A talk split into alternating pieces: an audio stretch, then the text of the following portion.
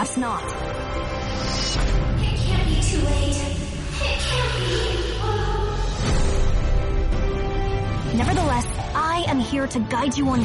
¿Qué tal, parceros y parceras gamers? Bienvenidos a G-Side Podcast, esta versión de, del podcast que vamos a estar trabajando y vamos a estar hablando con una serie de invitados muy, muy importantes, los cuales pues van a estar acompañándonos y que van a hacer pues uno, un ejercicio de conversar sobre lo que tiene que ver con un videojuego que efectivamente todo el mundo empezó a hablar durante las últimas semanas porque salió por ahí en unos Nintendo Direct y en unas, una serie de conferencias también de Xbox porque mencionaba el, el- y mencionaba que era un videojuego que se estaba realizando en, en Colombia por un equipo de, de- de gente en Colombia y todo el tema. Pero nosotros entonces decidimos meternos en la idea de, pues tenemos que entrevistar a estos tipos a ver qué, carajos andan haciendo. Pero antes y mientras, mientras tanto les damos entonces eh, el saludo a todas las personas. Este podcast ustedes lo pueden escuchar posteriormente en diferentes plataformas como Spotify, como iVoox, como Apple Podcast, también lo pueden ustedes encontrar. Ustedes van y buscan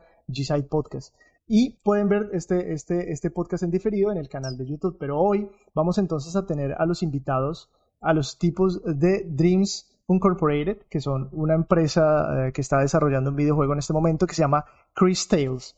Estos manes van a estar hablando con nosotros, con Sammy, con eh, Bendia hoy no nos está acompañando porque simplemente parece que el man está embriagándose o alguna vaina así antes de que empiece el toque de queda en Bogotá.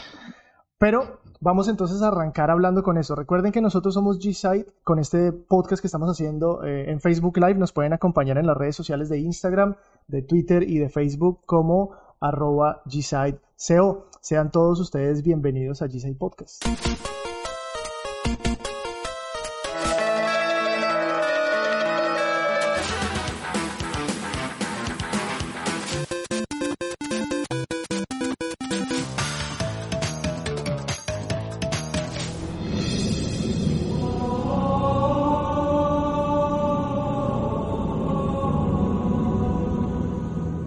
Listo, parceros y parceras, bienvenidos entonces nuevamente a G-Side Podcast. Después de haber escuchado el intro, eh, estamos con los señores de Dreams Incorporated, pero estamos con Sebastián eh, Pedrosa. El man es el productor de la empresa, de Dreams. Está también Jefferson Cárdenas, el man es el eh, CFO o el, como el director financiero de la vuelta. Y Carlos Rocha, que es el CEO, ese sí ustedes más, más familiarizados a ese, a ese, a ese nombre de también de la empresa. Estos manes están desarrollando un videojuego que se llama Chris Tales. ¡Ya cómete la maldita naranja! Resulta que este videojuego, como les mencionaba un poco al comienzo de- del programa, este videojuego entonces salió en, unos, en una presentación de Nintendo, en la parte de todos los indies y después también estuvo en la presentación de, de Xbox con unos juegos que iban a, se iban a incorporar en el Game Pass y nosotros vimos, uy, marica, estos manes están, pues están como triunfando, weón, están dejando el nombre de Colombia en alto y toda la vaina, entonces sacamos la bandera así y dijimos, tenemos que entrevistarlos. Y ahí fue como, como llegó la vaina y en el programa creo que número 40 vamos a hacer, va a ser un programa interesante, entonces le damos la bienvenida a Carlos, a Sebastián, a Jefferson, muchas gracias por estar, Carlos. Creo que va a ser la mejor entrevista de un medio colombiano, se lo aseguro. Mucha presión, mucha presión. Por lo menos nos entrevistamos. ¿Qué Carlos? ¿Cómo vamos?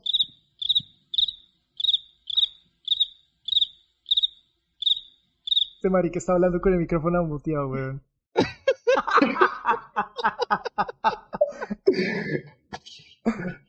Dale, está mute, weón.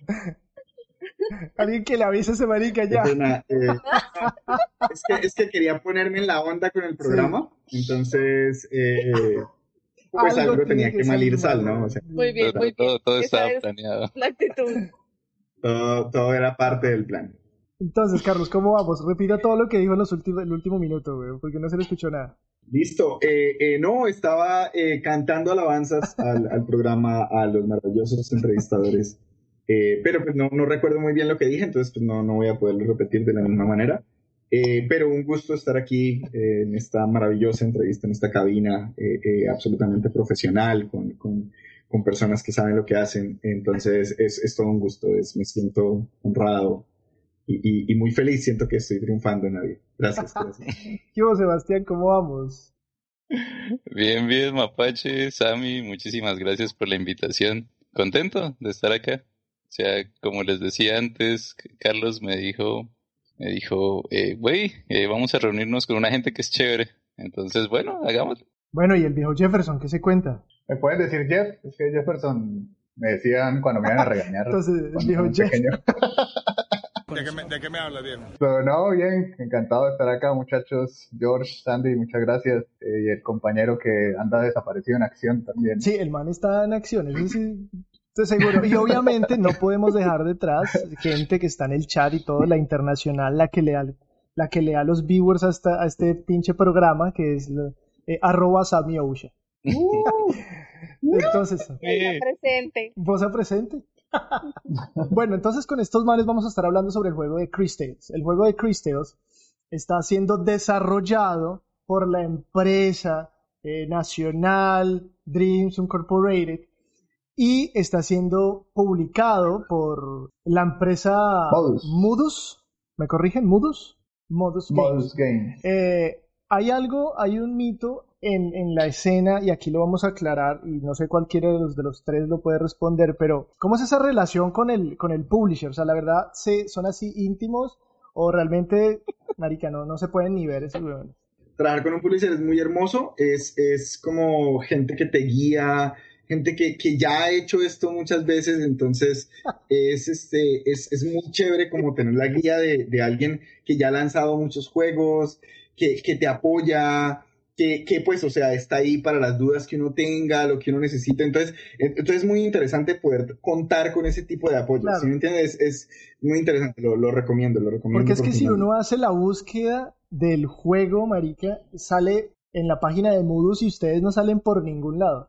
O sea, la empresa no sale por ningún pinche lado, la empresa de ustedes, pues, eh, y nosotros pues hicimos el, el pinche oso en Twitter y dijimos, no, invitamos a los manes. Bueno, de hecho, técnicamente, técnicamente esto no es solamente hecho por nosotros, es Sí, una sí. coproducción de, de, de Dreams Incorporated y de SIC, que es otra, otra empresa colombiana con la que, con la que estamos haciendo esto.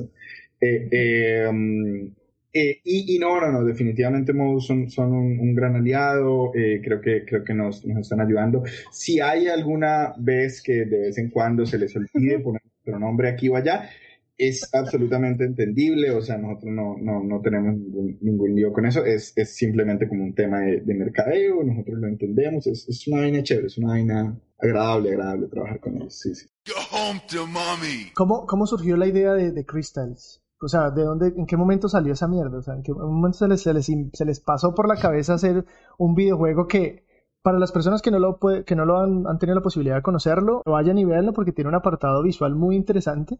¿De dónde salió la vaina? O sea, ¿en qué momento a ustedes se les ocurrió y a quién fue el de la idea?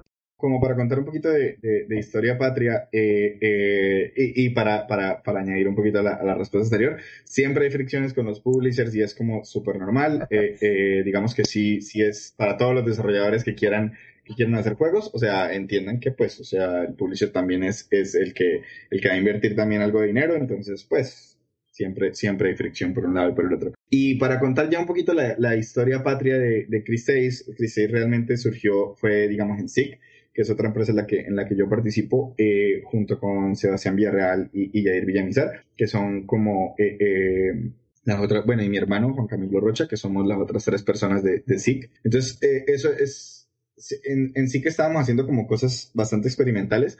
Eh, Sebas, eh, eh, Sebas Pedrosa y, y Jeff, y Jeff eh, con, con ellos, nosotros justamente en ese momento estábamos haciendo otro juego, porque aunque no lo crean, hemos hecho varios juegos ya para PlayStation y para Xbox, con otra empresa en la que, en la que estábamos en ese momento, que era Below the Game, que era BTG, eh, de la cual este, yo también fui, fui el fundador. Entonces, este, pues estábamos terminando Heinrich, eh, que pues bueno, sí se lanzó para Play 4, para Xbox. Pero pues yo la verdad estaba como medio aburrido. Eh, Heinrich estaba tomando mucho tiempo.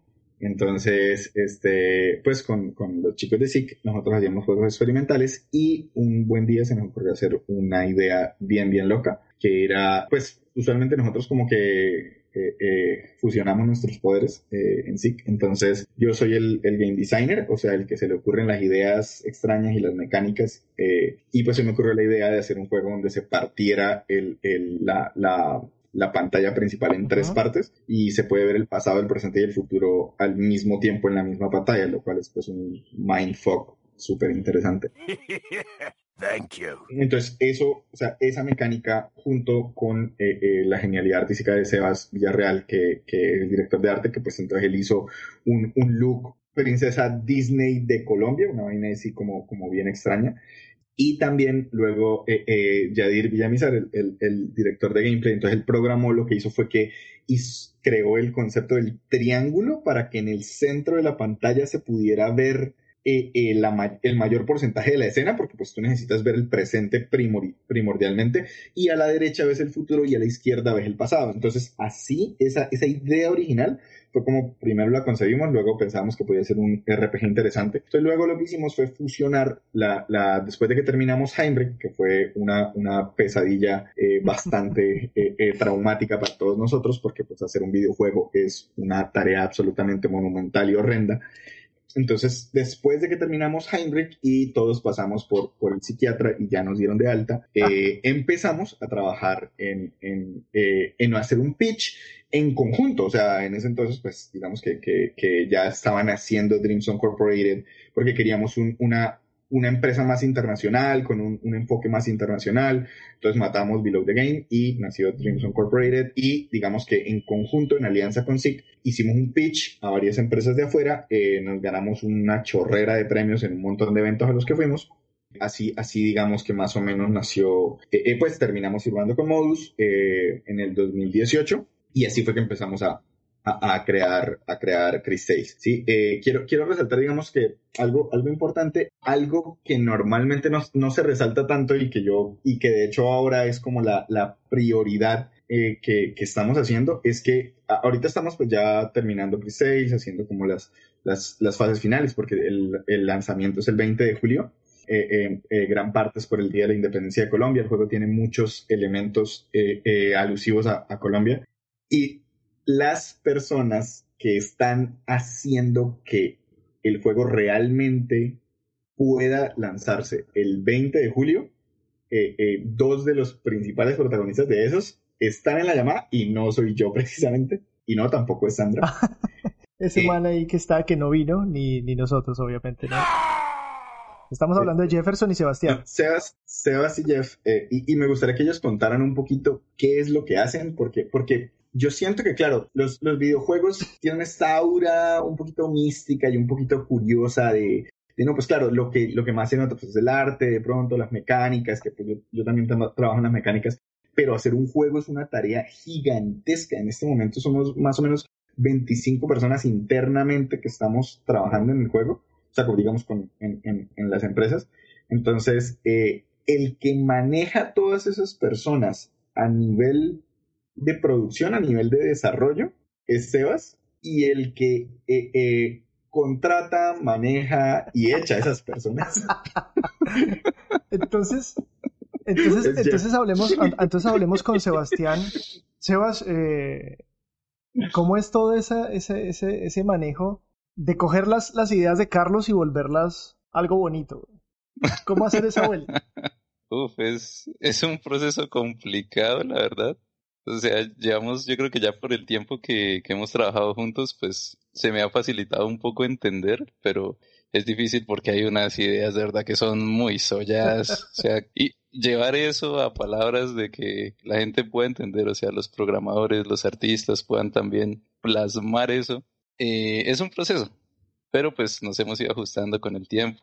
Tenemos también pues como nuestros propios sistemas, cómo nos organizamos, principalmente es a base de tareas que ya sacamos a partir del feedback de Carlos. Cuando revisa, Carlos dice, no, esto está una porquería, ¿cómo van a dejar esto así? No, esto no era lo que yo quería, no, cambian es, no, esto no sirve, no, ¿para qué me envían esas cosas así? Para ser justos, Sebas es el primero en decir, güey, esto fue lo que hicimos y es una porquería. Entonces te lo advierto para que no me digas nada, yo ya sé y lo vamos a arreglar, pero eh, eh, en el pro, o sea, él, él, él sabe cuando hay algo que no está listo, porque pues evidentemente en el proceso hay cosas que no están listas y es absolutamente normal. Y él lo sabe, entonces tampoco es, ay, si Carlos es el que no le gusta nada, sí. Ahora, Es verdad, hágale- es ¿Ya verdad. te vas? Ay, por Dios bendito. Es verdad. O sea, pues yo soy el, primero como en, digamos, esa primera línea de defensa de, de todo lo que sale de producción. O sea, me encargo también como de revisar esos cambios, validar pues que se haya hecho esas tareas correctamente antes de pasarle a Carlos, como para que también él sepa eh, y poder confirmarle. Estamos en este estado del proyecto, hicimos estas correcciones, esto sí no se hizo, definitivamente no revisas esto, o sabemos que esto está mal, pero, o sea, ya estás avisado, ¿sí? Cuando lo veas no, no es que dejo de jugar por esto. Pero en general es así, Mapache, un proceso, eh, reuniones, o sea, es- todo el día me la paso en reuniones básicamente. Pero es coordinar con los equipos. Básicamente es como un acompañamiento. Afortunadamente tenemos un equipo muy sólido y lleno de gente que sabe muchísimo. O sea, es de verdad, son unas bestias en el buen sentido de la palabra cualquier problema que tengamos, las ideas que quiera implementar Carlos, que imagínate, o sea, para poder implementar eso se necesita gente muy capaz. Pero, o sea, el equipo que tenemos, la verdad, es, es lo más chévere, o sea, ellos son capaces de hacer esas cosas, entienden el proceso y ya de, desde el tiempo que llevamos trabajando juntos también se presta para eso. A veces se hacen chistes de las correcciones, como no, ¿cómo, cómo van a hacer eso? Nerfearon a tal personaje, entonces ya no quiero jugar con ese porque hicieron esto, me gustaba más como estaba antes, pero igual es un proceso. Hacemos, se revisa, hacemos, se revisa, y todas esas iteraciones es pues lo que nos lleva a la culminación del proyecto. Entonces, si nos ponemos a pensar, por ejemplo, uff, tiempo atrás, tú dirías, ¿se acuerdan cuando en el juego teníamos estas mecánicas y funcionaba de esta forma? O sea, hoy en día nada que ver, muchísimo mejor al estado que teníamos antes, pero es en parte por eso el proceso que ha pasado, todos los aportes que ha hecho el equipo y el esfuerzo de todos.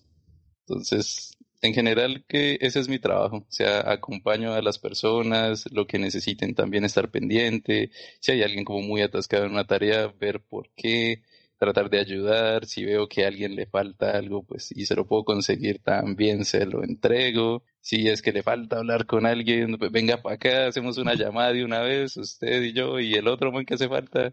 Pero es cuestión de eso, como agilizar esos procesos, optimizar en, en lo que se puede para evitar bloqueos y pues que la gente pueda hacer lo que mejor sabe, hacer videojuegos. Y, y, y- Sebas, Sebas, Sebas es muy, muy, muy lindo como al, al- al tratar de decirlo, pero, pero sí, yo sí quiero resaltar, porque bueno, soy tan lindo, Eh, eh, yo sí quiero resaltar que cuál exactamente es la labor de Sebas, y es que él como productor en, en la industria de los videojuegos, el productor es algo muy particular, digamos que en la industria del software, algo similar es el project manager, es el que sabe en qué estado está el proyecto, eh, eh, sabe a dónde es que se tienen que llegar y establece los pasos para llegar allá. ¿sí? Conoce a todas las personas que están trabajando en el proceso, entiende qué es lo que hacen y entiende qué tanto se puede lograr de eso a lo que aspiramos. ¿sí?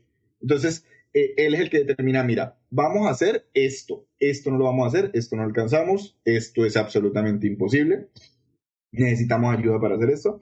Entonces, eh, eh, eh, y para, para coordinarles un poquito también y, y, también explicar un poquito cómo funcionan las, las, las, pues las relaciones internamente dentro de la empresa, Sebas se queja. Sebas dice, no somos capaces de hacer esto porque no tenemos suficiente gente. Entonces yo, ¡ah! ¿Qué vamos a hacer? Entonces llega Jeff y dice como, listo, la única forma de hacer esto es que necesitamos estas otras personas que nos acompañen en este proceso o necesitamos este, otros equipos que nos den apoyo de outsourcing, o sea, digamos, a veces nosotros contratamos personas de otras partes del mundo.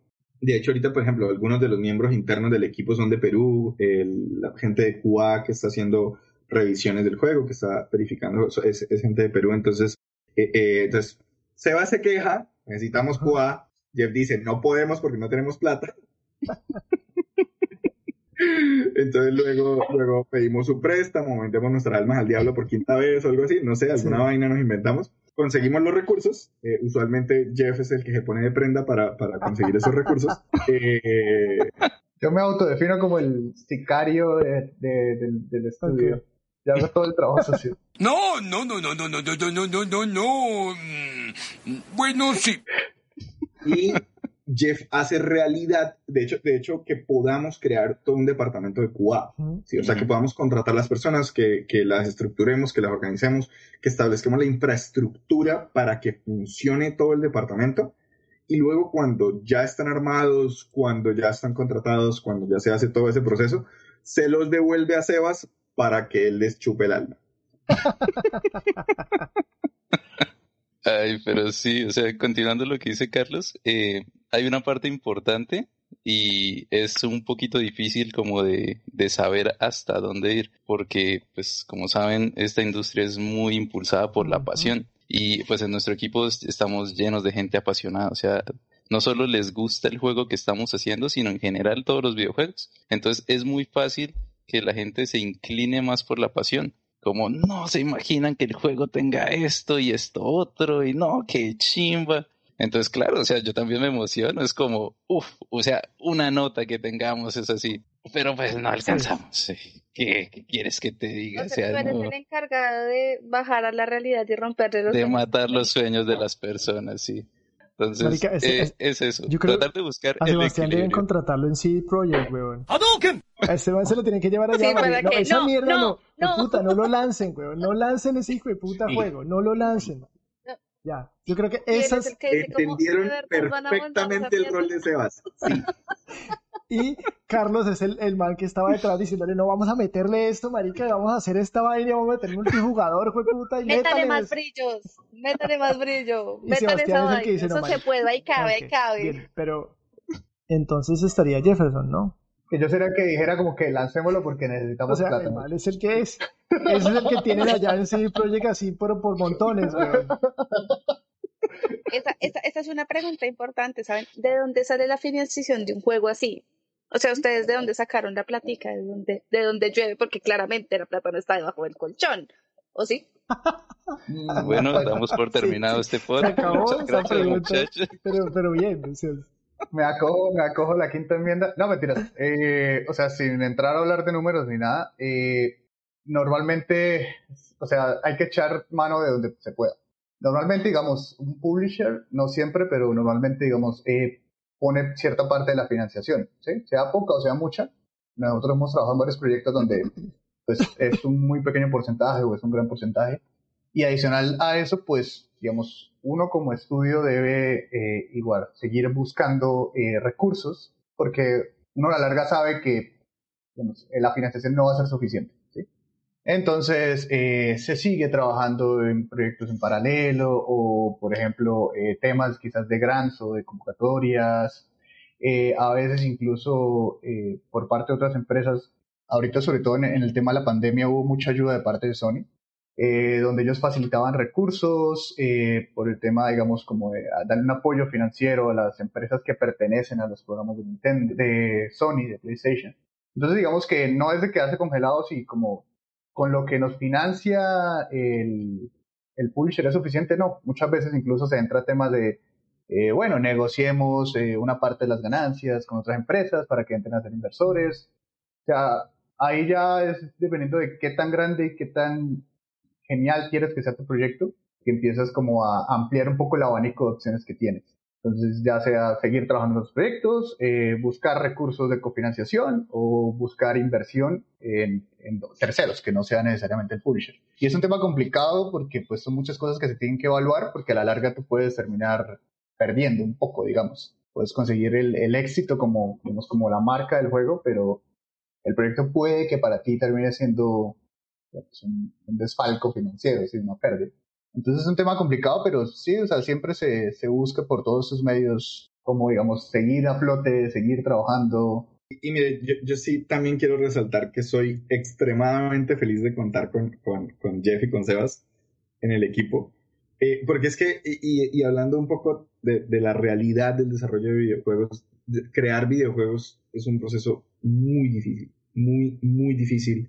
Y no, no por lo que mu- muchas personas creen, o sea, muchas personas creen que, que hacer videojuegos nada más necesitas una gran idea y nada más necesitas como, como algo que se vea muy lindo y algo que se juegue muy bien. Claro que sí, pero hay la verdad y la verdad. O sea, yo estoy aquí también para, para destruir los sueños de muchos, en el sentido en el que eso solo es, yo te puedo decir que el 30% de hacer videojuegos, ¿sí? Cuando ya tienes eso, ahora sí tienes que hacerlo. Sí. Ahora, y ahora tienes que encontrar los recursos para hacerlo. Y tienes que hablar con los publishers y tienes que negociar con este y con aquel y con todo esto. Yo soy muy feliz y me siento muy afortunado de que, por ejemplo, yo soy plenamente consciente de que en este momento necesitamos hacer esto. Listo, sepas. Ah, bueno. O sea, necesitamos trabajar en esto. Necesitamos financiación, necesitamos saber cuánto, eh, cómo vamos, qué es lo que vamos a hacer, cómo vamos a proyectarnos. Y pienso que eso es algo que muy pocas personas entienden en la industria de los videojuegos. O sea, porque claro, los videojuegos sí son un arte y son un arte muy hermoso del que yo me siento muy orgulloso de ser parte, pero hay que entender cómo se hacen también, cómo traerlos a la realidad. Sí, cómo, cómo pasar de ese momento eh, eh, eh, de efervescencia, de, ah, encontré algo muy bonito, a ese, vamos a hacer ese algo muy bonito en una realidad, en una industria. Entonces, yo en este momento, yo no podría hacer nada de lo que hacemos sin, sin Jeff y sin Sebas, que hacen que todo eso se pueda hacer realidad. Qué mocho. Sí, I'll buy it at a high price. hablando de, de- de ese apoyo y de esa vuelta y enfocándonos en ese 30% que muy seguramente, pues chicos acá que nos están viendo y las personas que nos van a escuchar después en las otras plataformas, piensan es cuando ven Chris Tales y las personas que tengan la, posibili- de- la posibilidad de ver el, el tráiler y han visto un poco de, de la acción, han probado la demo en Steam. Esa inspiración que ustedes están manejando evoca muchos, mucho lo que, lo que tiene que ver esos RPG clásicos, pero clásicos duros de, de la industria. Estamos hablando, digamos, un, un- así para revelar la edad, un Chrono Trigger, una vaina de esas así bien, bien clásica. ¿Cómo fue, o cómo fue la vaina de, de- de traer esa esencia de esos RPG clásicos y llevarlos a estos controles y llevarlos a, a- a la tecnología actual y a todo como los estilos que están buscando ahorita? Y después de eso meterle un entorno tan, tan autóctono y, y un estilo colombiano. O sea, esa vaina es muy difícil, marica. Expliquen. Señor creativo, por favor. Por favor. Es que, es que de hecho, de hecho, mira que, que también sé que, sé que, o sea, yo, yo inevitablemente yo quiero traer un poquito a la realidad las cosas porque, porque más allá, o sea, la respuesta fácil es como decirte, no, sí, claro, y, y que es verdad también y es lo que uno responde normalmente. Es como, mira, mi juego favorito es Final Fantasy VI, que sí lo es realmente, eh, y yo quería traer a la realidad Final Fantasy VI en una visión de, o sea, sí, eso es cierto, pero también es cierto que Chris Tales es un JRPG, un RPG por turnos, por culpa de Heinrich. ¿Por qué? Porque en Heinrich, cuando nosotros creamos Heinrich, Heinrich también era otra idea muy loca y muy extraña, ¿sí? Y eso es un problema de producción y de mercadeo. ¿Por qué? Porque en producción era, y, y eso, te puede hablar un poquito más de eso, pero era muy difícil saber qué estándares seguir con Heinrich, porque era algo tan raro que no seguía muchas reglas.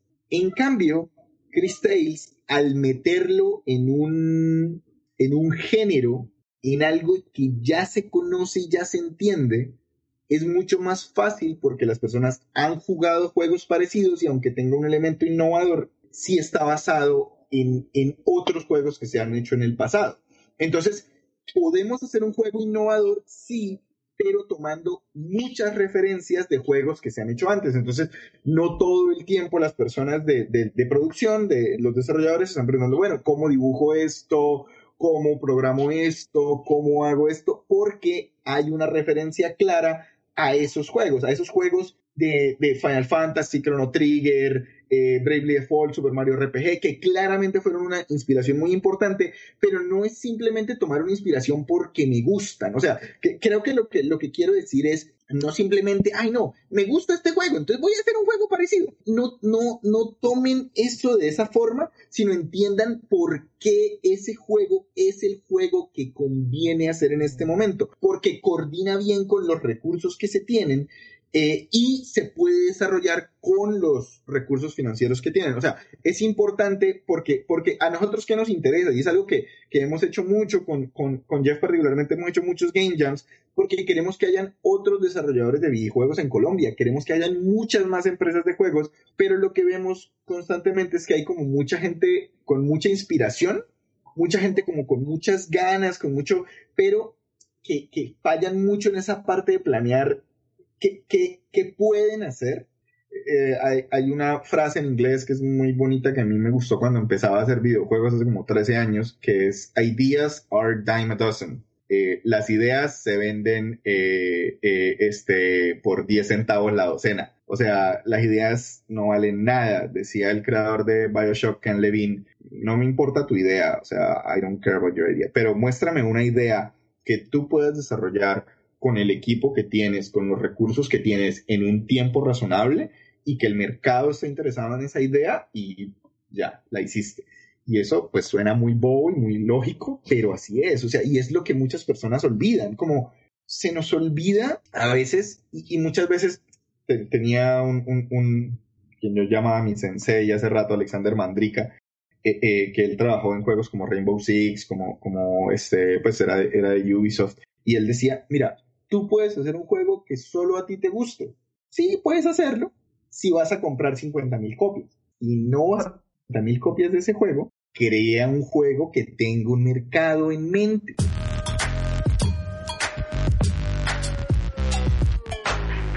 Y no es solamente externamente hablando, sino internamente. El equipo también entiende un poco el juego que se quiere crear. Algo que me gustó mucho y que yo escuché y que entendí también es que muchos dentro del equipo eh, eh, son tan gamers que también les gustan mucho los JRPG por turnos. O sea, José pues es un tremendo jugador de, RPGs, Álvaro es un gran jugador de, RPGs. Entonces hay muchos miembros del equipo que les gustan los RPGs.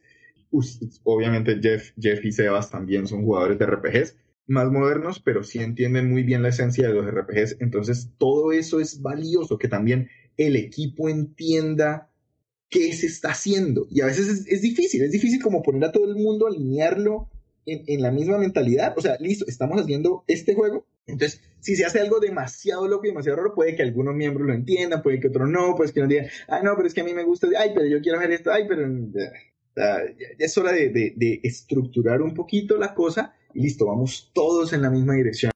Las peleas en los RPGs, que son peleas por turnos, uno vuelve a entrar en la pelea y vuelve a enfrentarse a varios enemigos que se enfrentaba antes, pero en diferentes formaciones. Eh, eh, se puede encontrar con color swap de los enemigos. Es también pensar un poquito en esa productividad, es pensar también un poquito en cómo reutilizar ciertos elementos de la producción que terminen siendo benéficos para la producción completa. O sea, eh, nosotros decimos, bueno, tenemos que hacer todo esto. ¿Cómo lo hacemos realidad? ¿Sí? Recapitulando lo que dice Carlos, esta huevona es un negocio. Claramente. No, Para que les quede claro. Lo, sabemos.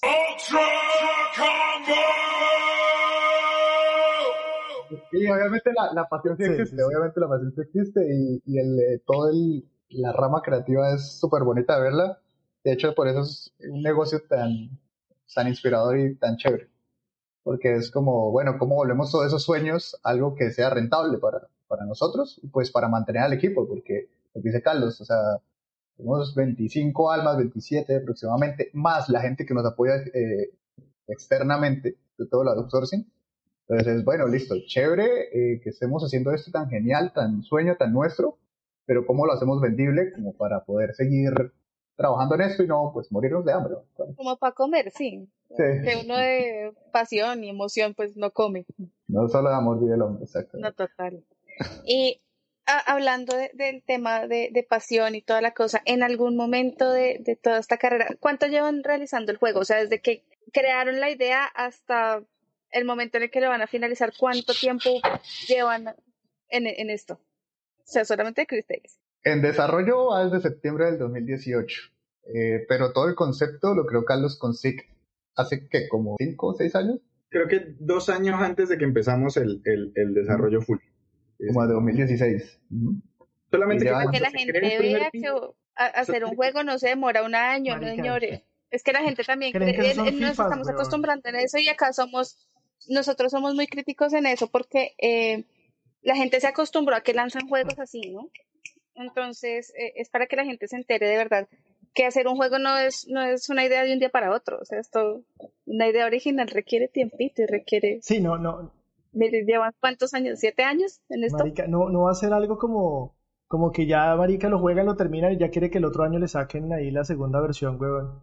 Exacto. Con las, con segunda las parte. plantillas mejoradas. O sea, digamos, a- hacer un clon se puede. Una persona puede, una empresa puede sacar un clon de un juego en un año, sí, pero es lo mismo, un clon. Es un juego que no tiene alma, está O sea, no te estamos mirando, FIFA. la, la copia, la copia, la copia. No te estamos mirando, FIFA, no te estamos mirando tampoco Assassin's Creed hace unos años. Sí. Pero esas No, cosas, no, ¿no? No estamos diciendo eso. Pero Oigan, hablando un poco de, en- durante la conversación hemos, hemos escuchado que hablan, por ejemplo, que los ha apoyado PlayStation. ¿Cómo ha sido o cómo es ese, ese, ese relacionamiento, digamos?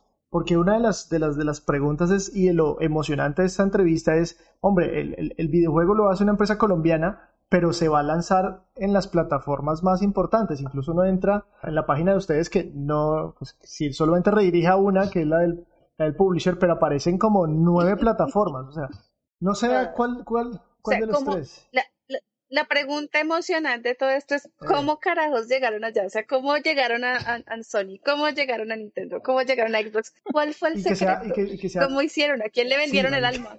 ¿Quién de los tres vendió el alma? Los tres. Dos. Se empeñaron un poquito. Pues la- partes la- iguales. La, la fácil es que, o sea, me, me encantaría decirles que simplemente fue un rayo que cayó e hizo que todo funcionara. La Rosa de. Guadalupe. Pero, pero no es así. O sea, como les digo, yo personalmente llevo 13 años en la industria. Hemos ido a lo- todos los eventos. Yo iba a GDC anualmente, que es en San Francisco, el evento más importante de desarrolladores de San Francisco, desde 2012 creo que es, hasta, hasta el año de la pandemia. Entonces, eh, eh, uno no simplemente como que conoce a Sony y hola, ¿qué tal? Hacemos juegos bonitos. O sea, es, es un proceso, o sea, es un proceso de que te vean constantemente, es un proceso de que te conozcan, es poner ladrillos, ladrillos y ladrillos y ladrillos. O sea, no, no, no, ju- justamente el secreto, eh, infortunadamente para muchos, es hard work and discipline. O sea, es ir poniendo ladrillo sobre ladrillo, ir construyendo ese, ese- Constancia. ese- esas escaleras. Eh, eh, no podríamos estar haciendo un juego para tantas plataformas eh, eh, si ya no hubiéramos tenido la experiencia de hacer un juego para Play y para Xbox. O sea, eh, Sebas ahorita está coordinando equipos en Costa Rica, en México, y nuestro equipo interno para poder tener el juego en tantas plataformas al tiempo. Sí, o sea, y, y claro, eso suena emocionante y suena súper interesante, pero para Sebas creo que es como estresante. Claro, súper emocionado. O sea, ¿quién no querría hacer eso? No, no, el cheque, el cheque de Sebastián debe ser grande, weón. Qué puta marica. Qué montón de, de casas, porque es que son como nueve plataformas. Y una de esas, ver, ustedes salieron, por ejemplo, en, en, en la última conferencia de, enfocada a los indie de Nintendo. Y salieron en la última conferencia de, de Xbox que dedicó a temas de juegos que iban a salir al Game Pass. Eso está confirmado. me acojo la quinta enmienda. ¿no? Tampoco pueden confirmar, no, pero eso ya digamos que es un secreto a voces. Pero ¿cómo, cómo fue ese tema de, Eso, eso ya, ya se anunció, sí. Sí. sí, efectivamente. De hecho, vamos a estar en Sí. Stadia también, no sé por qué, pero vamos a estar en Stadia. Pero, ¿cómo, cómo fue ese tema, digamos, de, de, de- de participar en este, en este tema de- del, del Game Pass? O sea, ¿cómo es la negociación ahí? Obviamente no nos, no revelen detalles, pero, pero ¿cómo es esa vuelta? ¿Ustedes se acercan y les dicen, oiga, quiero aparecer ahí? ¿O los manes se acercan y le dicen, ustedes tienen mucho talento? Muchos de esas realidades se dieron gracias a nuestra presentación en la E3 en el 2019, eh, eh, que de hecho Jeff, Jeff estuvo ahí haciendo muchas de esas presentaciones.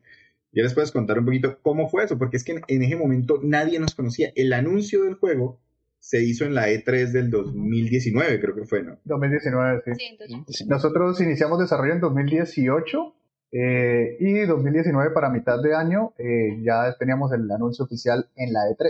Que la E3 pues, es el evento más importante. Nosotros tuvimos la PC Gaming, eh, PC Gaming Show. O sea, este tráiler de lanzamiento fue el que nos puso como en la mira. ¿Por qué? Porque o sea, a todas las plataformas lo que les interesa es que tenga el juego visibilidad. ¿sí? ¿Qué pasó? Durante ese momentico que estuvimos en la PC Gaming Show, nosotros, fuimos, fue súper espontáneo, pero nosotros fuimos trending topic en Twitter eh, durante el marco de la PC Gaming Show, ¿sí? De Chris Tales, que wow, que Chris Tales, que nadie lo, había visto nunca y que se ve genial. Obviamente todo esto llama la atención de, pues, de todas las plataformas y ahí empieza ya un tema más de negociación y de relaciones públicas, que es cuando eh, llega Xbox y dice, oye, me gustaría estar en el Game Pass, llega Stadia, llega eh, otras plataformas, ¿sí? O sea, ahí ya el punto es, si tú generas un impacto positivo y la gente empieza a hablar de ti, eh, y tú ya vas por esa plataforma, porque ciertamente nosotros ya íbamos a salir sí o sí en Xbox eh, One X y en PlayStation 4. Entonces ahí es donde dicen, oiga, no podemos dejar pasar esto y ahí empiezan las, digamos, el tema de las negociaciones. Entonces es un tema de, sí es trabajo duro y tener cierta eh, tracción con esas plataformas y también, digamos, generar un impacto muy positivo entre la audiencia y entre el público, que a la larga el juego está hecho es para, para la gente. Y la presión aumenta. Y obviamente yo estaba que me cagaba de miedo en ese momento. Sí, porque eh, lo, lo que he visto, la gente tiene una expectativa bastante alta con el juego, o sea, que los gráficos están divinos, que la música está increíble, que mejor dicho que sean colombianos, entonces Latinoamérica está como, ¡ah! Los colombianos. O sea, toda es una cantidad de, de, de cosas que la gente está esperando, o sea, y llenar la expectativa me imagino que no es fácil. Hay gente que puede tener una expectativa muy alta y después digan como, ah, esta mierda, no, no me gustó. O hay otros que digan como el mejor juego del mundo. Yo, yo personalmente lo estoy esperando para Nintendo, pero ¿cómo manejan ustedes el tema de, de la expectativa con la gente? O sea, ¿ustedes qué, qué esperan que pase el día que lo lancen? Cuando la gente, cuando empiecen a salir los reviews. Uf, difícil. hasta, hasta yo sentí esa pregunta, marica. Yo dije, uff, puta, no. O sea, yo, yo lo voy a hablar por mí. Para mí el tema de la expectativa, personalmente, es muy difícil manejarlo. O Tengo la sea, pregunta. yo, a pesar de que, digamos, yo no soy metido en el equipo de desarrollo, digamos, yo no hago el juego, digamos, hablando de, de programación, de diseño, de arte, de ensamble, todo eso. Eh, igual la presión se siente, se siente fuerte y, y, o sea, para mí es agobiante a momentos. Eh, y también quizás a veces un poco estresante porque, sobre todo que uno ve que hay juegos que tienen quizás muchas expectativas a veces y salen y, mejor dicho, la catástrofe. Eh, no es que nosotros vayamos a ser malos, ¿no? Pero, o sea, yo siento, y es como el miedo interno, hablando por mí mismo, no digo porque el juego no, no vaya a cumplir las expectativas, sino hablando por mí es, es agobiante de vez en cuando. ¿Sí? Es un poco de como de tratar ahí el tema de la ansiedad, pero pues yo sé que Seba se va a encargar de que esto, mejor dicho, venda mínimo medio millón de unidades. güey. Más Ahí está, cero presión, cero presión, weón, para Sebas, ¿no? Cero presión. sí, Oiga. Sebas, ¿cómo están manejando eso ahí ustedes internamente? no? Porque ya 20 de julio, fecha el día de la independencia, lanzamiento, bombos y platillos. ¿Ustedes de dónde son? Yo, yo nací Ajá. en Tunja y pues de ahí fui pasando de ciudad en ciudad, pues los trabajos de mis padres, pero actualmente estoy ya en Bucaramanga. Somos una empresa huracamanguesa, Ah, mano. Entonces, imagínense ese 20. Sí, bueno. Aunque, aunque, aunque yo personalmente soy de Ocaña, de norte de Santander. Entonces soy, soy, soy Huicho. Jeff, creo, de, tú, tú eres Rolo, ¿no? No, no, no, no, no. no. Eh, yo soy del Valle del Cauca. Eh, yo nací en el Hospital Universitario de Cali, pero mi familia vive en Palmira, también por el trabajo de mis padres. Pero pues he vivido casi que toda la vida en Bucaramanga, así que soy invitado. No, pero, pero bacano, o sea, bacano que es un... El 90% del equipo No, está y- acá. En, Y, en chévere, chévere que se re- representan bastantes zonas y bastantes departamentos de Colombia fuera del, efectivamente, el centro, que es Bogotá y todo lo demás. Este, este 20 de julio, digamos que se va a, a lanzar.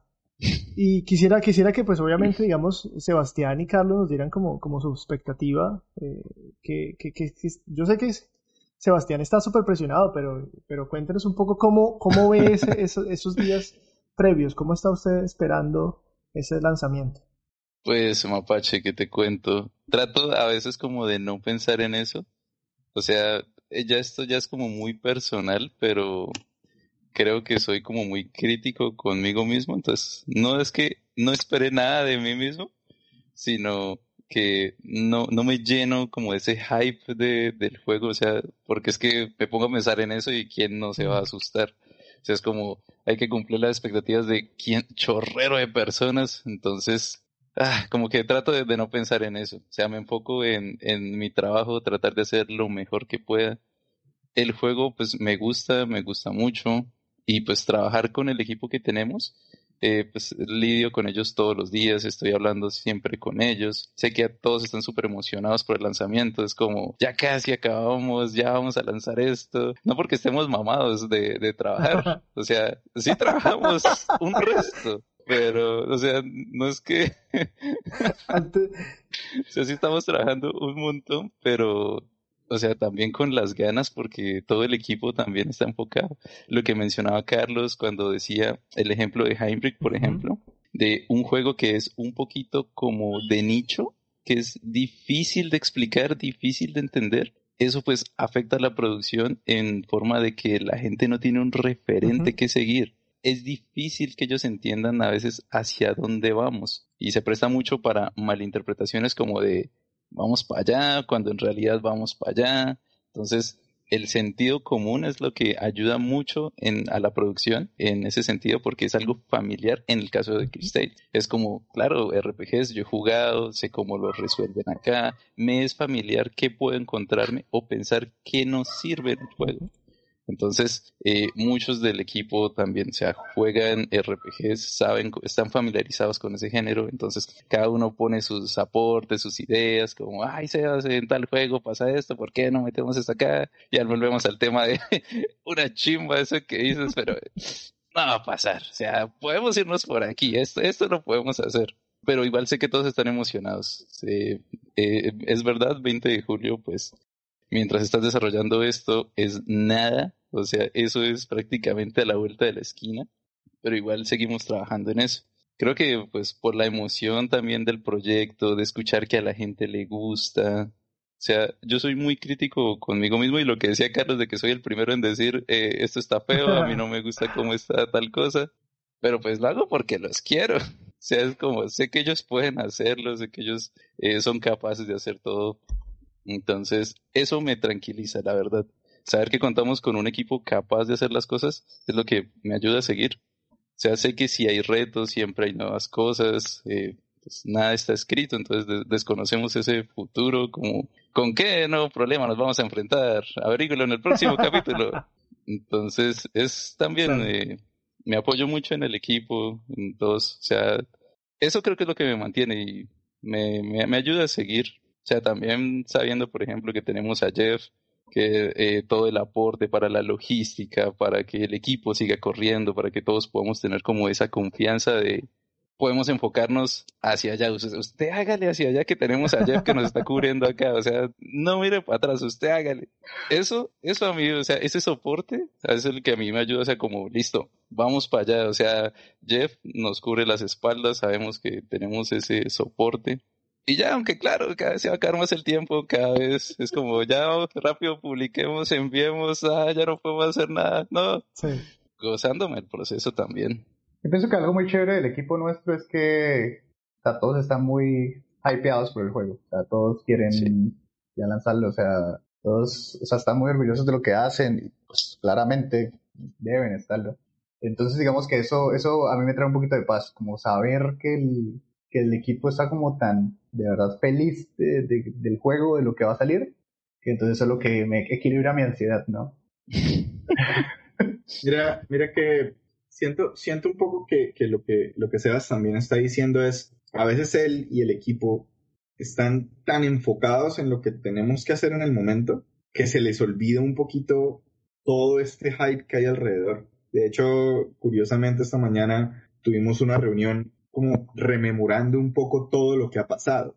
Y para algunas personas era para mí, la verdad, muy emocionante escuchar cómo se les quebraba la voz a muchos, como algunos estaban llorando mientras hablaban de lo especial que fue ver esta obra en la que todos estamos trabajando en el Indie World en Japón, porque el Indie World de Japón abrió el Nintendo Indie World con nosotros. Incluso les encantó el juego, hicieron una edición absolutamente maravillosa. Entonces, para muchos fue algo muy especial. O sea, como que, como que a veces ni siquiera somos conscientes de que estamos haciendo un juego de verdad. O sea, y de hecho muchos... Sí, no, no, muchos dijeron eso. O sea, literalmente dijeron verlo ahí traducido al japonés, lo, de repente lo volvió real. De repente volvió todo esto que estamos trabajando en un videojuego de verdad. Porque es que muchas veces no se siente así, muchas veces no se siente como que, es que como, como son tantas partes y tantas personas, a veces no, no, no, y, y nosotros jugamos el juego todo el tiempo y lo vemos todo el tiempo, y a veces se, se olvida un poco por estar trabajando en ese día a día el impacto que eso está generando allá afuera. Eso, eso también ayuda un poco, ¿sí? Eh, siento, siento que a veces, eh, eh, por ejemplo, Jeff, Jeff ha sufrido más este tema de la ansiedad y del hype, porque, por ejemplo, eh, hemos ido a algunos eventos juntos eh, en la E3, pues carajo, ¿tú ¿cuántas, ¿cuántos periodistas atendías tú Oh. al día para hacerle la presentación de Chris Tales? Estábamos con Carlos, fueron tres días, cuatro, tres días completos, desde las 9 de la mañana hasta las 6 de la tarde, en las que teníamos paneles de una de 45 minutos, media hora para la, digamos, para la entrevista con mínimo, era mínimo, siempre mínimo cinco medios de prensa y 15 minutos para descansar, que esos 15 minutos en realidad se iban en preguntas para la prensa. Entonces estábamos con Carlos de literal en un solo día podíamos atender fácil, fácil a unos 35, 40 medios eh, durante tres días. Entonces era ahí como que todos preguntando y todos indagando y pues después de eso como esperando la qué decía la prensa porque ellos no te dicen en ese, ellos en ese momento te dicen, uff, no, sí nos gustó mucho, tal. pero puede que alguien llegue y pum, nos descalabre en una en una en un artículo. Entonces era como esperando y uf, hicimos todo bien. Eh, Carlos hacía unas presentaciones de toda madre, nos, nos, nos esforzamos mucho. Después de eso salir a eventos y hablar con la gente, mostrar.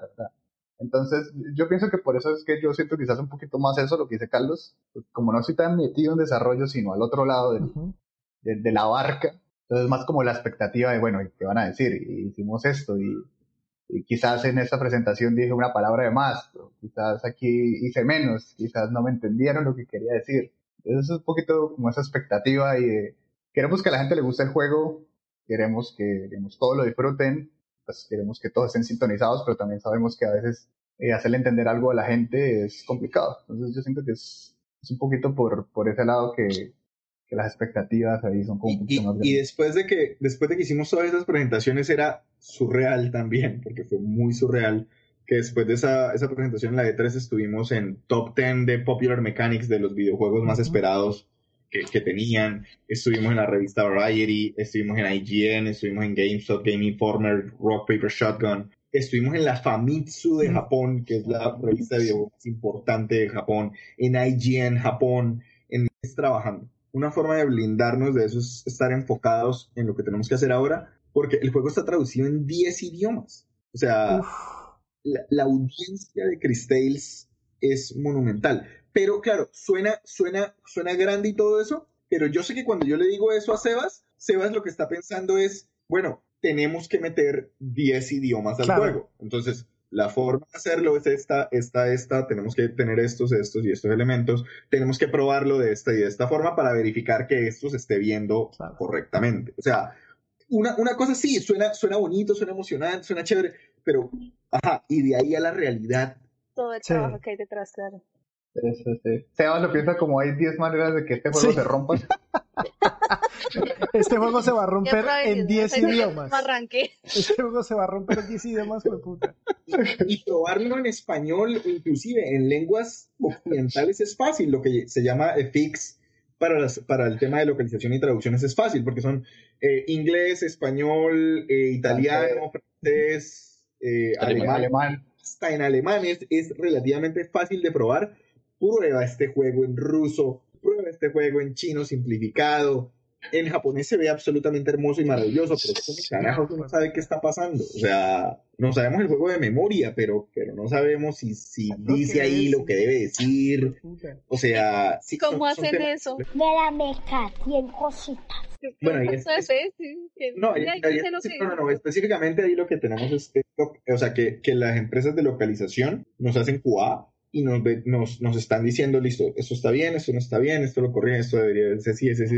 Entonces, eso nos llega a través del sistema, bueno, es toda una metodología y un proceso, todo eso se lo manda a hacer. Y digamos, para añadir un poquito también a la respuesta, es que amo los videojuegos como forma de arte, amo esto que estamos haciendo porque siento que estamos siendo un poco eh, eh, eh, eh, ayudando a que los la, la idiosincrasia colombiana, la filosofía y un poco de nuestra cultura se, se muestre en el mundo entero. Y habiendo dicho todo eso, yo tengo que tener claro que después de ese juego, ¿qué viene? ¿A dónde vamos? ¿Qué vamos a hacer? ¿Qué necesitamos hacer?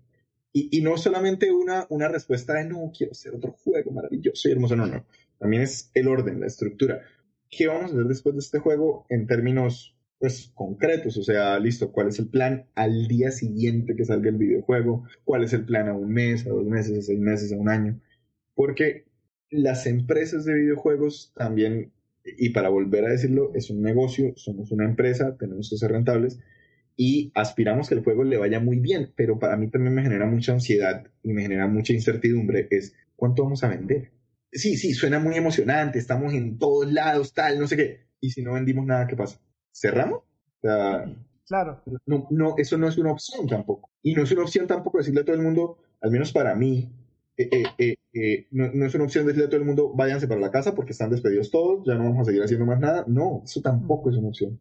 Entonces, toda esa planeación, todo eso que necesitamos ser responsables también, que incluso si el juego fracasa, incluso si no nos va tan bien como aspirábamos, porque hemos tenido juegos donde no nos ha ido tan bien como aspiramos, a otros donde nos ha ido mejor, así, pero tenemos que seguir, porque cada juego que hacemos nos hace mejores, cada juego que hacemos hace que crezcamos. Entonces, eh, eh, eh, para mí, sí, a veces me quedo un poquito absorto en, en- en pensar en esos momentos donde, donde hay comentarios. O sea, esto lo digo yo que leo absolutamente todos los comentarios que las personas hacen en nuestros videos de YouTube. Nunca reaccionan ni responden los nada, pero los sí lee. leo. Los leo. Todos. Y habiendo dicho eso, después de hacer eso, me pongo a hablar con Jeff y bueno, ¿qué vamos a hacer después de esto? Entonces, eso es importante. Como, listo.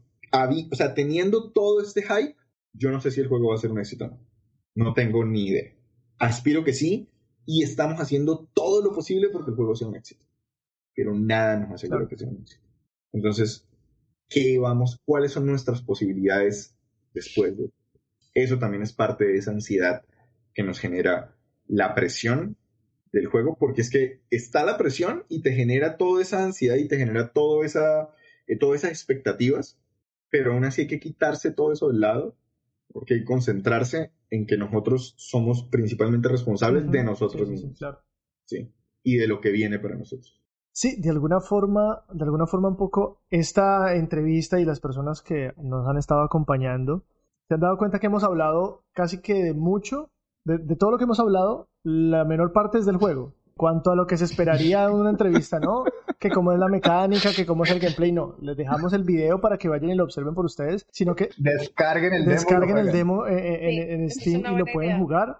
Estamos en todos lados, literal. Tienen como nueve plataformas. Aquí era un poco más para que conocieran a las personas que están detrás de este proyecto, que ya pues se está haciendo realidad, que el 20 de julio se va a lanzar y que pues han tenido una trayectoria, han tenido toda una, una, una experiencia y un desarrollo interesante. Pero, ¿cómo les ha ido con los medios, weón? O sea, estos manes, cuando nosotros los llamamos, pensaban que lo bien éramos un medio así súper organizado. No, nos ha ido con los medios colombianos, tal. Pero la vaina es que nosotros pues no somos un medio, somos tres gatos que hacemos un podcast y hablamos mierda de los videojuegos.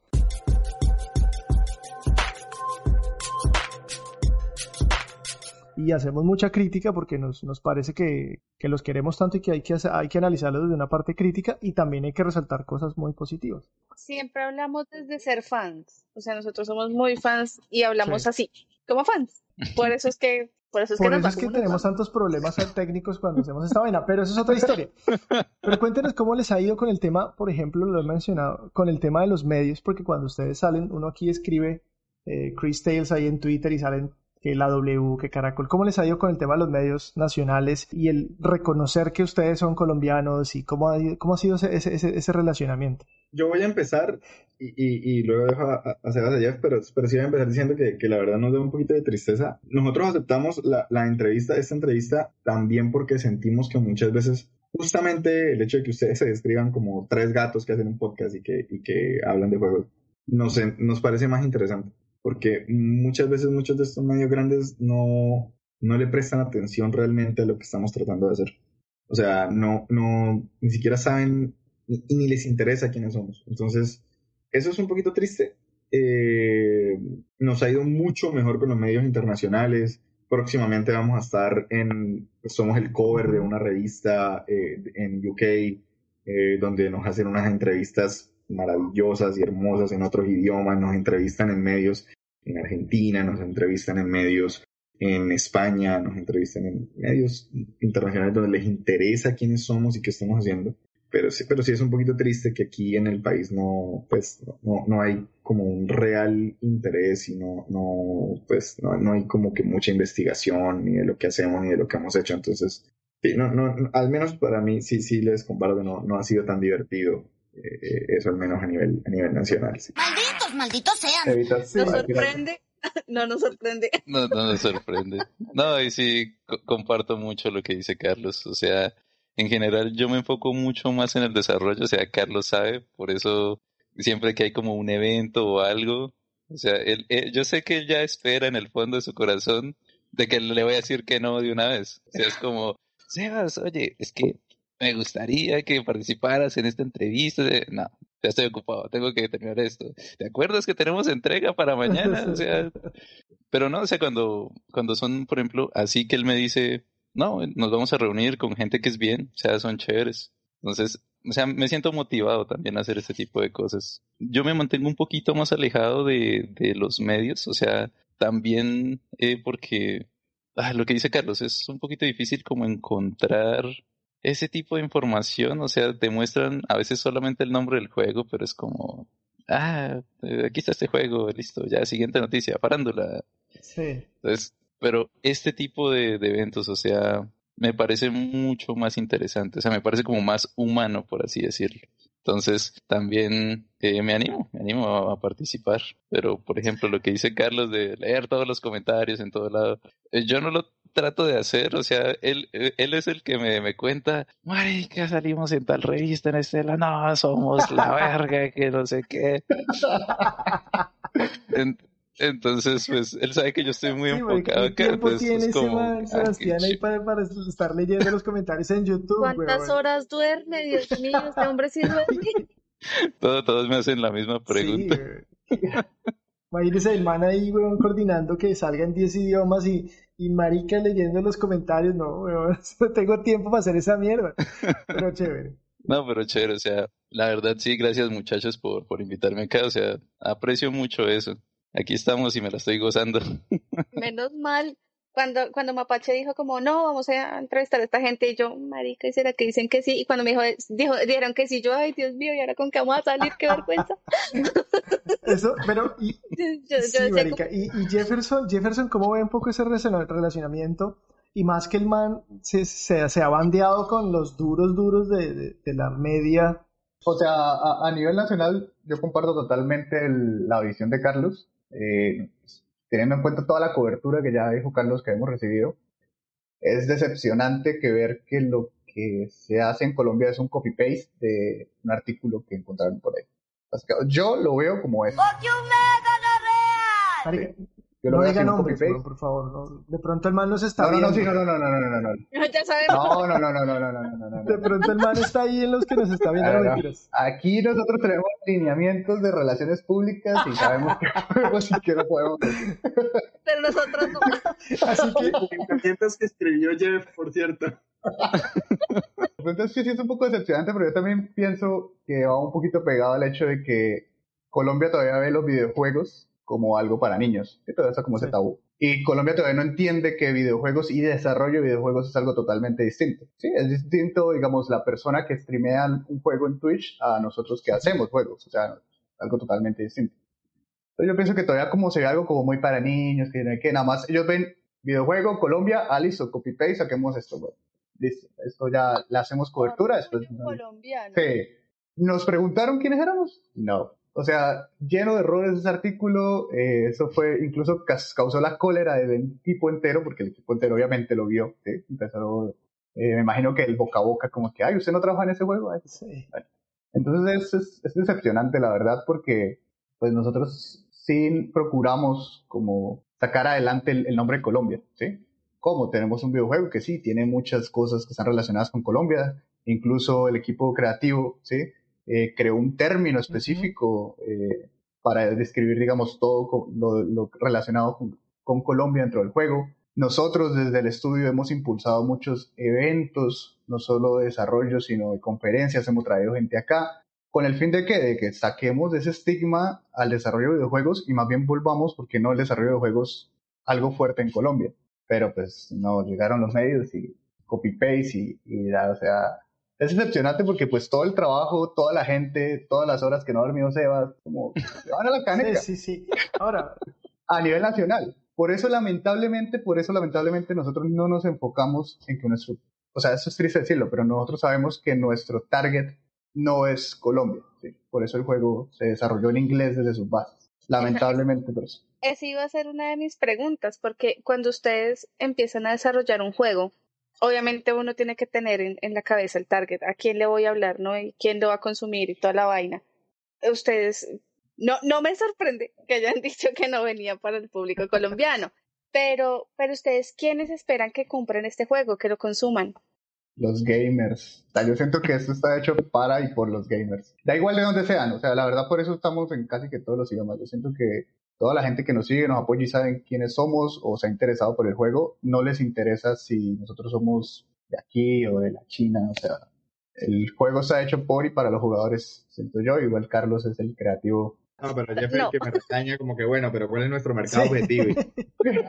Eh, pero, pero, pero sí, o sea, para, para, para, para responder un poquito más, más precisamente la pregunta, nosotros hemos sido trending en algunas revistas que, que, que analizan eh, las, las tendencias de, de los videojuegos. Entonces, nosotros, eh, parece que uno de nuestros principales mercados es España. Parece que, que les gusta mucho eh, eh, lo que hemos creado, tanto el estilo de arte como las mecánicas, como, como el juego como tal, les gusta mucho allá. Eh, lo cual es muy curioso porque si, si nosotros sí hicimos algo, porque sí, pues no podemos negar que, que, tenemos cierto afecto por, por Colombia, por Latinoamérica, y es que el español que está en el juego es latinoamericano que pues tristemente no lo escribimos nosotros directamente, fue una de las traducciones, pero sí nos aseguramos que la traducción fuera latina. ¿sí? Entonces eh, se va a poder jugar en Latinoamérica mucho mejor de lo que se podría jugar, digamos, en, en España, si no, no vamos a vozatrear.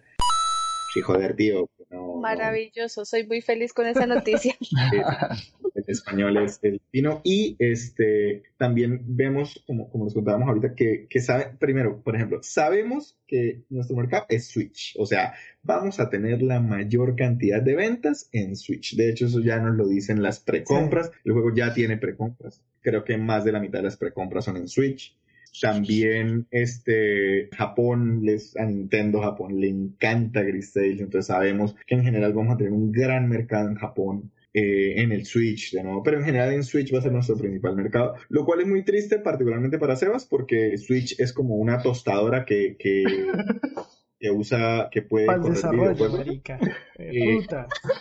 y Claro. con las especificaciones de hardware sí, del, sí. del Switch son mal, Entonces es, es- obviamente entonces arrancamos del Switch y de ahí para arriba sí es un mundo hermoso y feliz y son prados verdes eh, porque eh, uf, el Switch. Pero es donde vamos a vender más copias entonces. Pero entonces, ustedes, me imagino que al haber cogido tantos referentes viejos, ¿cierto? Porque pues son referentes viejos, ustedes no deben ser centennials. Es que les esté diciendo viejos, pero... Pero revele la marica. yo lo acepto, yo estoy. Yo Pero viejo, ¿cuántos pues, años, cuántos años tienen ustedes? Que esa es una de las preguntas que les quería hacer y nada que me la respondan. Yo, yo tengo 36. Ah, ¿cuál viejo? Yo tengo 27. Ah, Ay. Eh, yo igual, 27. Ah, no, ya. Esa gente lo que está es joven. Pero, pero, pero bacano, bacano todo, todo ese, ese. Hagas el loco. ¿Cuántos años tiene? Yo sí. Bueno, Bueno, chao. listo, se acabó el podcast. No, mentiras. Muy bonita la entrevista. Muy chévere todo. No, aquí estamos alrededor de los 31 años y. Y. No, pero es. De los 30 y puntas, sí. pues, Los 30 y- 32. 30.9.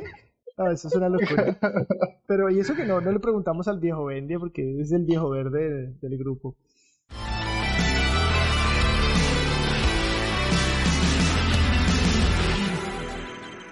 Jeff había mencionado que hay un nombre y una palabra que tienen para todos los elementos colombianos en el juego. ¿Cuál es? Carlos es el, el creador de ese concepto que mejor que él para explicarlo. Yo iba a decir qué palabra tan rara. Carlos, qué palabra tan rara. Sí? Una idea, es, la idea es fantasía endémica. De hecho, es algo que, que queremos como que explorar un poco. Es, es como una, una tergiversación de los cuentos de hadas eh, y, y tal vez es una subversión del, del realismo mágico. El realismo mágico es, pues, nosotros tenemos de los más grandes representantes aquí en Colombia, con, con Gao y con muchos otros escritores. Y el realismo mágico es tomar estos elementos mágicos y fantasiosos y volverlos cotidianos. Entonces, que una mujer se eleve al cielo y como que todo el mundo la veía, ah, bueno, tan bonito, ¿y qué? ¿Cuánto está el huevo, señor? de la-?" Eh, eh, se vuelven cotidianos. Nosotros estamos tratando de hacer lo opuesto y volver elementos cotidianos, elementos de nuestra cultura, elementos de nuestro diario vivir, en elementos fantásticos. Entonces, por ejemplo, eh, tenemos lugares dentro del juego inspirados en la Catedral de Sal de Zipaquirá, inspirados en las costas colombianas, inspirados en eh, eh, Armero, inspirados en muchos lugares que son muy tradicionales de Colombia. Eh, la ranita Matías es, está inspirada en una de las ranas más venenosas, del mundo, que por supuesto es colombiana. Entonces, son muchos, de hecho, de hecho el, como se viste Crisbel, parte de, de- una vestimenta muy tradicional en, en Ipiales, Nariño. Entonces, eh, eh, muchos de estos lugares son basados en lugares reales, ¿sí? La Catedral de Lajas es uno de los principales lugares del juego.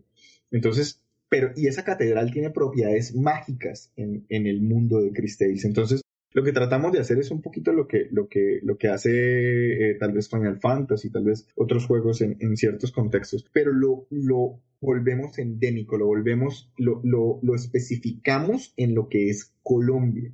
Entonces, ¿por qué? Porque todas estas cosas son parte de nuestra cultura, parte de lo que somos. Intrínsecamente no lo podemos eh, eh, como alejar de lo que es nuestro diario vivir. Solamente que como nosotros lo vemos todos los días, nos parece normal, nos parece cotidiano. Pero hay muchas cosas que a mí me parece que serían hermosas que nosotros romantizáramos.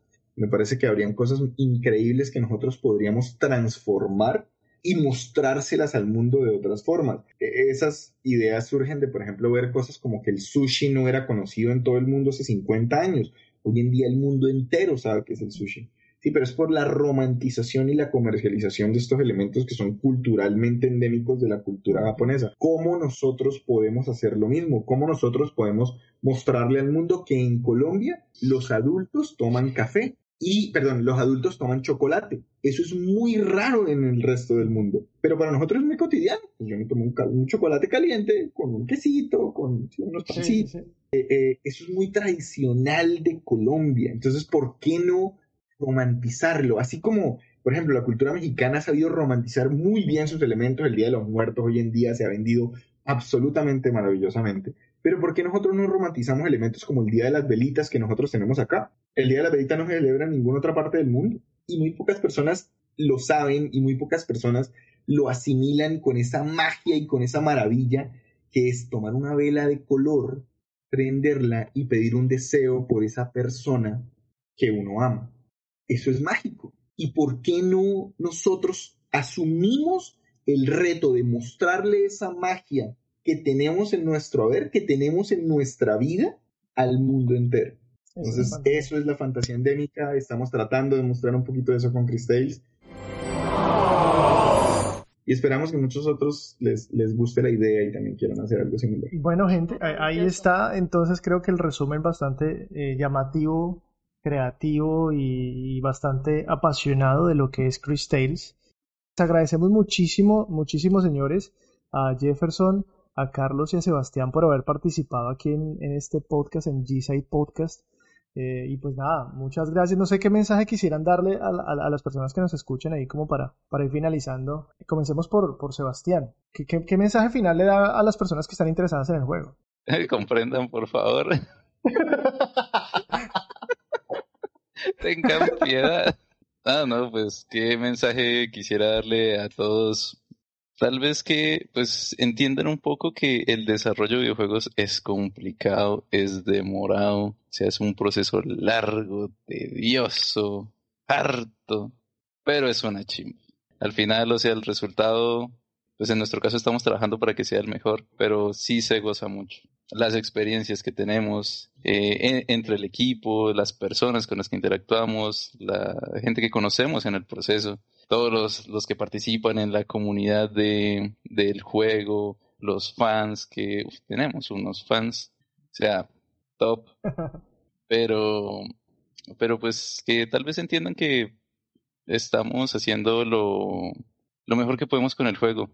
Todo lo que queremos hacer lo estamos plasmando en el juego.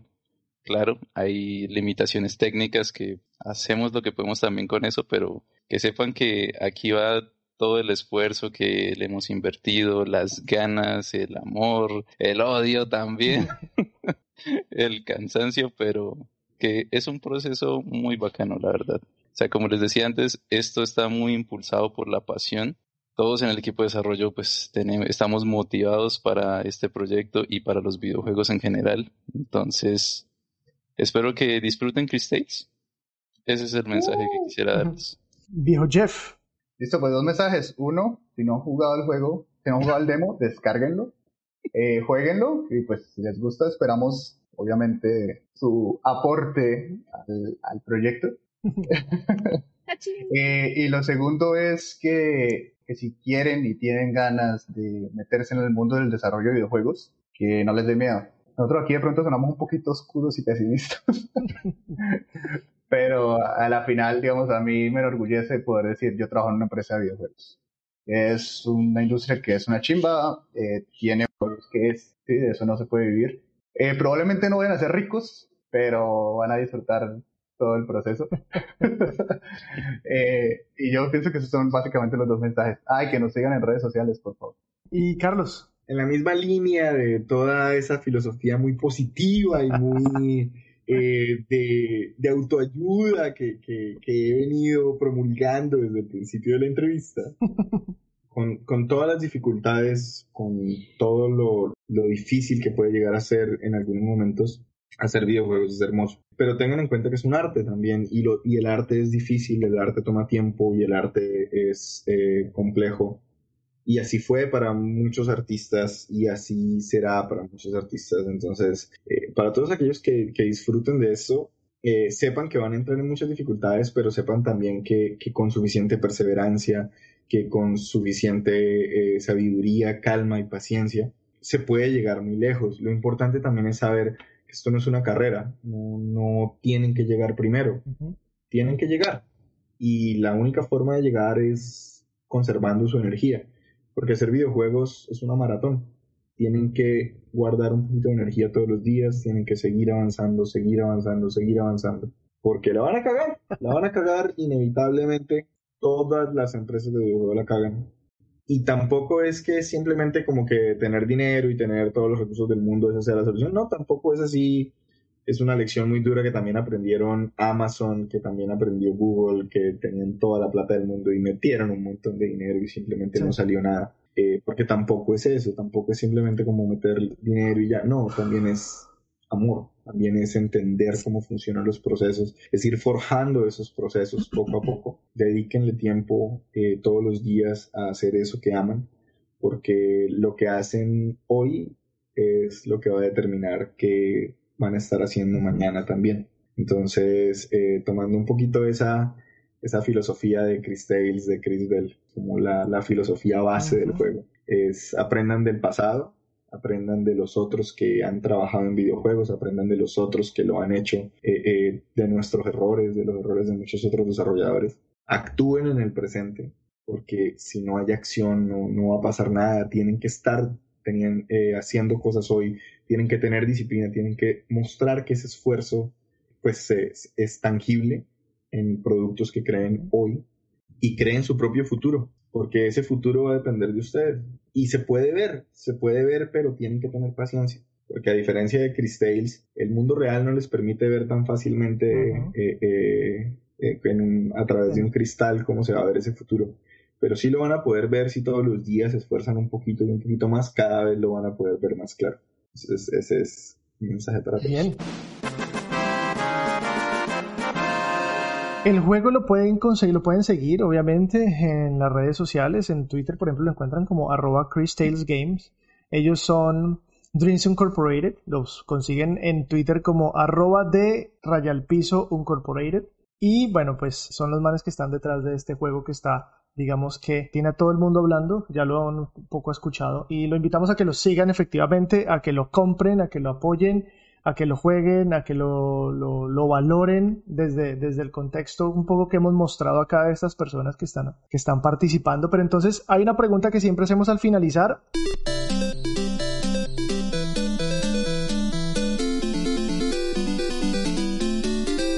No se vale decir el juego que ustedes están desarrollando. Pero, Sebastián, ¿qué está jugando en esos espacios libres que usted puede tocar un, una, una, un PC o una consola para jugar? Ahorita cuando tengo el ratico, estoy con Monster Hunter Rise, que se estrenó hace unas semanas Brutal. en Switch. Entonces soy muy fan de la saga y cuando tengo un ratico, una misión, dos misiones. Cuando me dicen, Sebas, tenemos que esperar a este build que salga, yo, bueno, ya salió lo mío. Ah, misión. Carlos, ¿qué anda jugando? Yo ando jugando, eh, eh, pues es como mi adicción, digamos que, que yo sí manejo la ansiedad jugando un poquito. Eh, todos, todos en la oficina más o menos saben que yo ahorita estoy jugando eh, Super Smash Brothers eh, Ultimate, el, el de Switch, eh, y soy ya, ya Elite y ya casi que juego competitivamente la- todo lo que juego cuando estoy ansioso y cuando... y como a veces... Sí, acabar con alguien. Jeff, ¿qué, qué, qué anda jugando? Que al igual que Sebas, yo también estoy ahorita es con el Monster Hunter Rise, por Matando Fiebre, pues porque salió. Y pues así mato la, la ansiedad matando monstruos que no tienen culpa, pero bueno. Ok, bien, bien, Pero bien, llevan. bien. Sammy, ¿qué anda jugando? Yo, lle- yo llevo jugando lo mismo todo el año, porque me preguntan, sigo jugando GTA V. Aquí tenemos entonces gustos bastante variados, recomendaciones, gente supremamente apasionada por lo que tiene. Muchas gracias, eh, Jeff, Carlos, Sebastián. Muchísimas gracias por haber participado aquí en G6 Podcast. Uh, gracias a ustedes. Muchas gracias, Mapache, Sammy, por la invitación. Muchas gracias, Sammy. A Sammy la consiguen en Twitter como arroba SammyOusha. No me sigan, no mentira, síganme, síganme y quiéranme mucho. Ustedes saben que yo los amo a Gente, todos. entonces ya saben que este podcast ustedes lo pueden volver a escuchar eh, en una versión en Spotify, en Apple Podcasts, en Deezer también encuentran el podcast, obviamente en formato de audio. Y pueden volver a revivir esta entrevista en YouTube, en el canal de YouTube. Nos pueden encontrar como arroba GSiteCO. Estamos en las redes sociales de Instagram, de Facebook y de Twitter como arroba GSiteCO. Este fue el G-Site Podcast número 40 con la gente de Chris Tales Game y los de Dreams Incorporated. Los estoy mencionando un montón para que después no estén diciendo que es que no nos mencionaron, que es que no nos dijeron, que es que mejor Que dicho, es que no saben somos quiénes somos. Menciona así también, entonces menciona así Entonces también. nada, gente, muchísimas gracias. Nos estamos escuchando en una siguiente emisión.